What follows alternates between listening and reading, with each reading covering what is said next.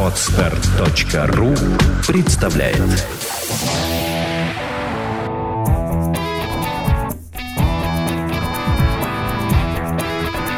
Александра и Андрей Капецки в лучшем психологическом подкасте «Психология, мифы и реальность».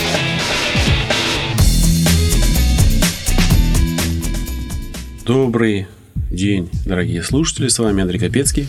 Александра Иванова. Тема нашего сегодняшнего подкаста, как всегда, замечательно, но для многих очень грустна. И называется «Венец безбрачия». Что это такое и почему это словосочетание а, заставляет э, людей идти либо в храм Божий, либо к людям экстрасенсам и искать помощи у них, как бы думая, что вся проблема не в них, а проблема вот вовне, и кто-то может э, за них это решить. Давайте поговорим на эту очень щекотливую и тонкую тему. Давайте. Ну, действительно, то, что называется венец безбрачия, выглядит как некий рок, как некое преследование судьбы, а, когда человек не может устроить свою личную жизнь. А, когда дело даже не о семье, и не о браке, и не о свадьбе самой. У меня поправка небольшая. Мы говорим сейчас э, о женщинах или вообще? Венец вообще. Без... Венец безбрачия Он это и к мужчинам, и к женщинам. Абсолютно. Потому что большинство женщин как бы это спекулируют или этими словами пользуются. Да? Мужчины да. Это, это как бы пропускают. Я по своему опыту знаю, что пропускают мимо ушей. Но это касается и мужчин, и женщин. Да, конечно. Он как бы не имеет гендерной э, половой принадлежности этот венец безбрачия. Когда вот говорят о венце безбрачия, это да, значит, человек, говорят, который не может... Устроить личную жизнь. Угу. Вплоть до того, что человек не может познакомиться, он э, получает постоянный отказ, или отношения начинаются, быстро разлаживаются, беспричинно. Как ему кажется, беспричинно. А о венце безбрачия говорят тогда, когда источник проблемы не виден. Мы на одном из наших подкастов, когда у нас в студии был в гостях Владимир Александрович Иванов, он говорил о том, что а, люди склонны мистифицировать процессы поведенческие, судьбу свою мистифицировать только лишь потому, что им не виден источник. Они начинают говорить о порче, о сглазе, о там, родовом проклятии, каких-то вот таких вещах. Может быть, оно, безусловно, и присутствует. Но давайте на это посмотрим с точки зрения поведения реального. Вот сейчас в режиме, а, так сказать, реального времени, что происходит с человеком, у которого венец безбрачия. Фактически он совершает некое поведение, последствием которого является его одиночество. Вот и все. Его одиночество как... То есть его поведение оно настолько неадекватно по отношению к окружающим, и окружающие воспринимает его так же неадекватно, что он остается один. Нет, что, что мы завышен, не об этом говорим. Мы требования. говорим о том, что он не может образовать пару. Так, он не становится чьей-то второй половинкой. И причиной считается, что кто-то каким-то мистическим образом повлиял на его, там, не знаю, биополе судьбу, какой-то заговор, там, не знаю, магия Вуду или дурное слово сказанное, или там, ну, в общем, нечто, что вот не позволяет ему, то есть как бы человек а, не является источником своей проблемы. Ну вот давайте охарактеризуем э, с точки зрения психологии поведения э, его поведение. Да, я, я люблю приводить примеры. Я стараюсь э, приводить примеры. У меня в практике было много таких случаев, когда люди приходят, вот я уже там у шаманов была, и вот у меня, или я был, у меня там венец безбрачия, вот мне не прет и все. Ну вот судьба у меня такая. Когда начинаешь разбираться, вопрос за вопросом задаешь человеку для того, чтобы он сам себя переосмыслил. Выясняется, что человек очень хочет, ну очень, у него безумное желание, очень сильное, мощное, весь интеллект собран, на, э, сфокусирован на этой задаче, встретиться с кем-то, познакомиться и начать отношения. Но реально в жизни он делает прямо противоположное – он не видит этого противоречия не видит в принципе. Эм, например, одна из э, девушек, которая ко мне пришла, она говорила о том, что вы знаете, вот мне не везет. Я вот не могу идти замуж, мне уже за 30. И, ну, наверное, вот, ну, наверное, Все. Да, все, все. Можно ставить крест. Да, да, все. Я вот поняла, я была, и вот со мной работали там бабки, не бабки, там детки, я не знаю кто. И вот они мне говорят, что, ну вот, венец безбрачия кем-то очень мощным каким-то магом поставлен. И она говорит, я, главное, не понимаю, кто и за что, я вроде как никому ничего плохого не сделала. Мы начинаем работать. И я говорю, приведи пример. Когда ты ощущаешь вот это действие этого венца безбрачия? Ну, ситуацию. Опиши ситуацию. Э, она говорит, ну вот, например, я не могу познакомиться нигде. Я говорю, окей, на улице не можешь? Это ситуация. На улице не могу. Я говорю, почему? как это выглядит. Ты подходишь к кому-то и говоришь, давайте познакомимся, а тебе отказывает. Она говорит, нет, ко мне никто не подходит. И никто со мной не знакомится. Я говорю, что совсем?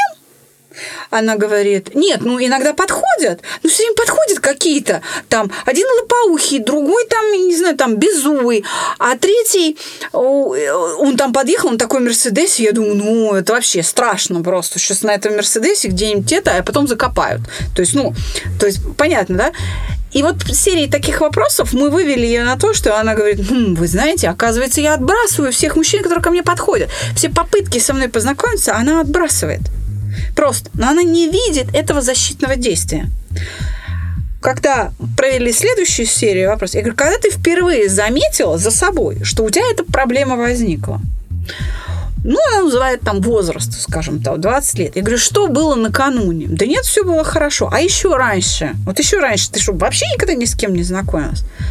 И вот в этих разговорах выясняется, что даже не она сама, а у ее близкой подруги возникла ситуация где-то там на школьной вечеринке, когда парень ее обхаживал, обхаживал, обхаживал, обхаживал, и после э, первой же ночи, то есть первый сексуальный опыт, она теряет девственность. И выясняется, что это было сделано по пьяни на спор. Сочувствуя своей подруге, у нее вот формируется этот страх, который закрепляется, и она просто забывает об этом. Понимаете, большое количество повторений одной и той же мысли приводит к автоматизации процесса. Функция внимания отключается за ненадобностью. И мы перестаем осознавать эту идею. Мы просто наблюдаем начало реакции. Вот подходит мужчина, и результат, он прошел мимо. Все.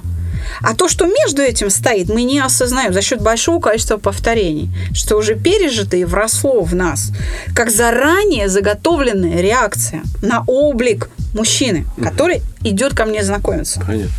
То есть она переживала больше, чем подруга. Подруга наверняка и забыла уже и вышла замуж, а она все переживала. Совершенно верно. Абсолютно именно так и было, Андрей. Впечатлительная женщина. О чем и речь. То есть мы все равно, что бы мы ни делали, мы все равно упираемся в эмоцию, которая привела к этим последствиям. К тому, что потом ей колдуны сказали, то они назвали это венцом безбрачия. Весь вопрос был в том, чтобы убрать этот страх. Это эмпатическое сопереживание подруги. Оно просто было скрыто от ее сознания. При этом я хочу радиослушателям нашим сказать, что мы не копаемся в бессознательном. Вот в моей практике и в, ну, в моем профессиональном арсенале нет вообще такого понятия бесконечное и бессознательное. Потому что сознательное от бессознательного отличается всего лишь одним элементом, Андрей. Как вы думаете, каким? Мысли. Наличием или отсутствием функции в внимание. Стоит на что-то перевести внимание, как оно тут же становится осознанным. Mm. Вот и все. Обратить внимание? Обратить внимание на что-либо, и оно из бессознательного тут же вылезает. Нет никакого бесконечного бессознательного. Тогда есть бесконечное осознанное. Это надо иметь в виду. Я думаю, с вами здесь э, спорить будут многие люди. Я в этом больше чем уверен. Потому что ну, течений психологических очень много, которые говорят обратно. Но мы не будем сейчас обсуждать это, а вернемся к нашему вопросу о том, как людям, в кавычках, свинцовом безбрачия, скрыть в себе вот этот... Э, это противоречие? Это противоречие, как его определить и как с ним поработать так, чтобы хоть немножечко приблизиться к естественности и к нормальности. И понять, что венец безбрачия – это всего лишь наши мысли наши когда-то принятые чьи-то действия или страх э, от чего-то. Это на самом деле решаемо, и что все может быть замечательно. Кстати, эта девушка-то вышла замуж? Нашла? Да, ну, у нас, слава богу, не бывает осечек в этом вопросе. Но я хочу сказать вот о чем. Действительно, чтобы вскрыть это противоречие, нужно обратить внимание на то, в каком я состоянии нахожусь, когда не могу устроить свою личную жизнь. Письменно опять? Можно письменно, можно э, просто письменно это будет легче. Если описать себя в третьем лице, что происходит вот с ней или с ним, то есть о себе в третьем лице, в тот момент, когда это происходит, когда очередной раз срабатывает венец безбрачия, и идти от ситуации. И потом, перечитывая это, задаться простым вопросом, что за человек это написал? И прийти в ужас. Признать это. Признать, да? Признать Этого это. человека, что это я. Вот, да. Просто признать это. Потому что- как помидор. И при- Ну да, это я. А вот это очень правильная реплика. Действительно, люди не думают о том, что очень тесно эта ситуация жизненная, связанная с переживанием стыда. Вы слушаете подкаст «Психология. Мифы и реальность».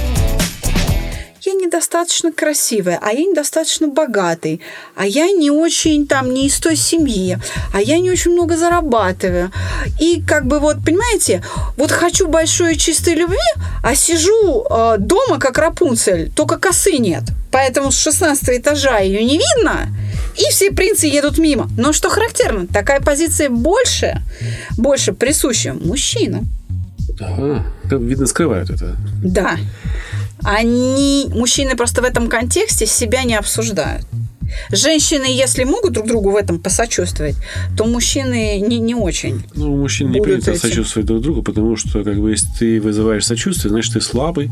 И это мы тоже э, сделаем тему нашего подкаста о мужской компании, почему они перед друг другом бьют в грудь, как обезьяны, да, и Да. кричат, я самый лучший самец, ой, я самый И этот самый лучший самец а, в итоге ведет себя как Рапунцель, сидит в башне и ждет, когда придет женщина и скажет, пошли в ЗАГС. На моем длинном веку уже таких случаев было несколько, когда женщина приходила, брала и, и все. Не всем так везет. Да. И а, не всегда женщина впоследствии будет счастлива. Ну да, потому что маленький ребенок в возрасте 40 лет это, это ужасно. Опять же, стыд или страх стыда – источник этой проблемы. А Россия – страна холостяков, извините, первое место в мире по количеству холостых мужчин. Так что не надо говорить, что мужики перевелись. Просто они попрятались. По количеству холостых женщин мы тоже впереди планеты всей. Да, но если мы обратим внимание на социальные опросы, то замужними себя считает в 10 раз больше женщин, а, ну, чем мужчин. То есть, понимаете, количество, вот с точки зрения социального опроса, количество холостых мужчин у нас в 10 раз больше, чем, понимаете, одну и ту же ситуацию мужчины и женщины воспринимают по-разному. Сейчас отвечу. Как мне кажется, вопрос лежит, ответ лежит в следующем, что мужчины легко признают себя одинокими. Да. Для них это нормально. А для Совершенно. женщины одинокими а, некий стыд вызывает, что я одинока там.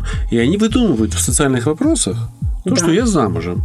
И за счет того, что человек здесь врет, что он не одинок, а просто ему даже может сказать перед кем-то, да я холостяк, это, это престижно, как бы он считает. Совершенно Женщины верно. выдумывают наоборот, поэтому такая статистика. На самом деле там ну, ровненько все, если вот Я прям прекрасно, честно конечно, отвечать. понимаю. Я, собственно, и не, ну, то есть сказать, мне это можно не, не объяснять. Это, э, наверное, радиослушателям будет интересно. Но мы просто говорим о том, что разница восприятия обусловлена философией. Для женщины а, быть замужем – это повышение статуса. Это как с э, Запорожца пересесть на Мерседес оказаться замужем. Или, ну, сказать об этом. Да, для самой себя принять себя как замужнюю женщину. Это повышение моего социального статуса и моего эмоционального статуса. Это важно. Дорогие друзья, на всякий случай мы хотим вам сказать, что если вдруг найдется заинтересованное лицо, захочет пригласить на какую-то лекцию, которую мы проведем совершенно бесплатно, то Александра, э, насколько я знаю, с удовольствием согласится такую лекцию провести. А главное, чтобы было место и люди, которые хотят что-то послушать и попробовать э, что-то новое. Поэтому звоните, пишите, телефоны, все контакты у нас есть. Я хочу э, сказать еще вот что, Андрей. Что я, будучи человеком ученым, э, и в этом смысле любопытным, я была на нескольких ритуалах снятия венца безбрачия. Не как пациент, а как исследователь. Я смотрела со стороны. А, шаман и, ну, так скажем, некая, ну, какая-то, может быть, ведическая техника, ну, какая-то славянская древняя техника. В всяком случае, это было так преподнесено. Шаманом был молодой мужчина, девушку молодую там вели в лес, там камлание с бубном, вот прям, вот прям камлание, камлание с бубном, прям с бубном, вот прям все как положено. Красотища, конечно, неописуемая, ну, так же, как и бабушка, которая у себя в деревне с какими-то э, корешками, с какой-то палочкой, с какими-то травками чего-то там делала, да, ну, тоже какой-то ритуал э, древний, там, тайный, проводила над э, уже взрослой женщиной, я наблюдала со стороны. Мне разрешили поприсутствовать, посмотреть. А я хочу сказать, что и в том, и в другом случае суть ритуала сводилась к следующему – сначала у человека вызывалось некое состояние эйфорическое. Либо с помощью напитка, а либо с помощью, ну, так скажем, курительных смесей, ароматных смесей. Человек входил в некое состояние. Мы его называем чувством покоя. Ну, с точки зрения физиологии, это просто состояние физиологического покоя. Притом вы его вызываете без... Э, ну, мы его, у нас алгоритм 62 команды, да. Но я просто объясняю... Да, я объясняю как бы вот так. Это первый момент. То есть человек просто успокаивался. Потом проводилось некое действие, которое человек воспринимал как то, что его, э, ну, как бы избавили от э, проблемы. Он был да? в этом уверен. Да. То есть создается э, образ, я подчеркну, создается образ, что проблема решена. Причем подключаются все модальности, звуки, запахи, зрение, ощущение, тактильная активность кожи. То есть все модальности подключаются, чтобы центральная нервная система имела очень мощный отклик. Из состояния покоя человека приводят в удовольствие. После этого формируется образ, и, и шаман, и бабушка сказали, что вот представь себе того самого единственного, который но это обкладывается условием, что вот он придет, если и человек мотивируется к действию. Он должен нечто совершить.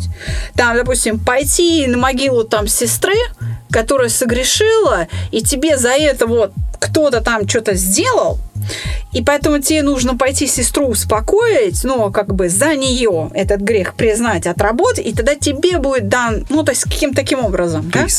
да, с точки зрения, извините, физиологии, высшей нервной деятельности, с точки зрения знания о структуре поведенческого акта, который открыл Анохин, великий русский физиолог, все действия, которые я описала, четко укладываются в эту структуру поведенческого акта. Ориентировка в ситуации. То есть опиши проблему.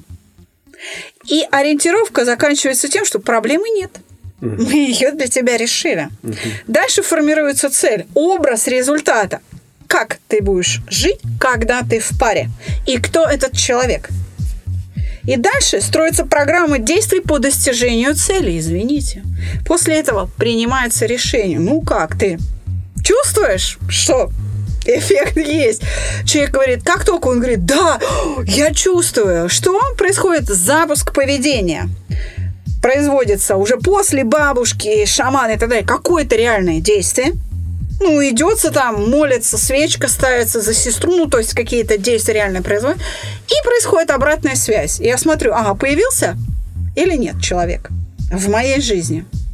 Вот и все это все то же самое поведение, только очень сложно. Очень сложно. Вот с переподвыпердом я бы вот так сказала. Когда можно все простым путем осознать, что я делаю и чего я не делаю для того, чтобы избавиться от венца безбрачия. Какое мое поведение, какая моя философия привела меня к этой проблеме. Вот и все. Это и есть ориентировка в ситуации. Нужно сориентироваться в себе. После этого поставить цель, усвоить новую философию и двигаться к ней. Вот и все. Ни, никаких фокусов. Мы тоже формируем образ цели. Но мы формируем образ не того, с кем мы встретим, там, свою старость и так далее, с кем у нас будет семья. Когда мы работаем а, на нашей программе, я формирую образ человека, который уже является, то есть самого себя. Когда ко мне приходит с, этим, а, с, с этой проблемой девушка, мы создаем внутри нее некую психическую структуру, которая позволяет ей ощутить себя вот этой вот замужней женщиной. И ее программа поведения выстраивается, исходя из этой цели. Вот и все. И, и все остальное как бы автоматически пристраивается к этому образу, к этим параметрам. Но это каждый человек может сам для себя создать. То есть судьбу можно победить двумя путями. Да. Первый путь. Идите к шаманам, идите, там, не знаю, к чудотворцам, к экстрасенсам, получаете непонятно что, и не всегда это действует фактически, да? Да. потому что не на всех это действует. Либо можно успокоиться совершенно нормальным физиологическим путем, понять, что с вами происходит, написав эту проблему, и создать себе образ цели, который потом будет побудит вас к действию, и это запомнится вашим организмом. И, в принципе, этот венец безбрачия снимите, снимите сами. сами. Да, это не так сложно, как кажется на первый взгляд. Просто Александр говорит, что есть простой путь, но если у кого-то не получается, они могут прийти к Александру. Телефон проекта плюс 7 495 2013 511. Звоните. Консультации бесплатные. Если у вас получится, можно почитать. У нас очень много есть материалов на сайтах. Два сайта «Чувство покоя» .rf и а, psi21v.ru. .ru, да, все правильно. Два сайта у нас, посвященных этой тематике. Там очень много статей, очень много разных видеоматериалов, которые можно посмотреть и получить какие-то ответы, не ходя, не платя денег совершенно бесплатно. Мы хотим всего лишь популяризировать. У Александра есть замечательное высказывание. Чем меньше людей имеют психологические проблемы, тем лучше чувствуем мы, психологи, себя. Ну, я, может быть, не так точно это сформулировал. Я просто хочу попросить наших радиослушателей, которые озаботились своей проблемой невозможности э, создать крепкие прочные отношения, когда вы формируете образ цели, формируете образ не того, с кем вы встретитесь, а того, кто вы сами по себе, с кем образ хотелось себя. бы, да, вы должны сформировать себя таким человеком, с которым хочется вступить в брак. Э, не образ мужчины или женщины, который к вам придет, а образ, образ... того мужчины или женщины, к которой придет тот мужчина, который да. вам понравится. То есть вы должны быть воплощением того светлого идеала, без которого жить ну невозможно. Поэтому подвергните критике своей добродетели, признайте за собой свои какие-то грехи, а будьте лучше, совершенствуйтесь, и у вас обязательно все получится. Да. И вы обретете счастье. На этом наш подкаст закончен. С вами был Андрей Капецкий. Александра Иванова за Из пультом. Андрей э, Щитов. Щитов. И, как всегда, мы пишемся в студию Владимира Нелюбина, коллектива Москва Большое спасибо. Большое спасибо. Психология, мифы и реальность. Слушайте каждый понедельник и четверг.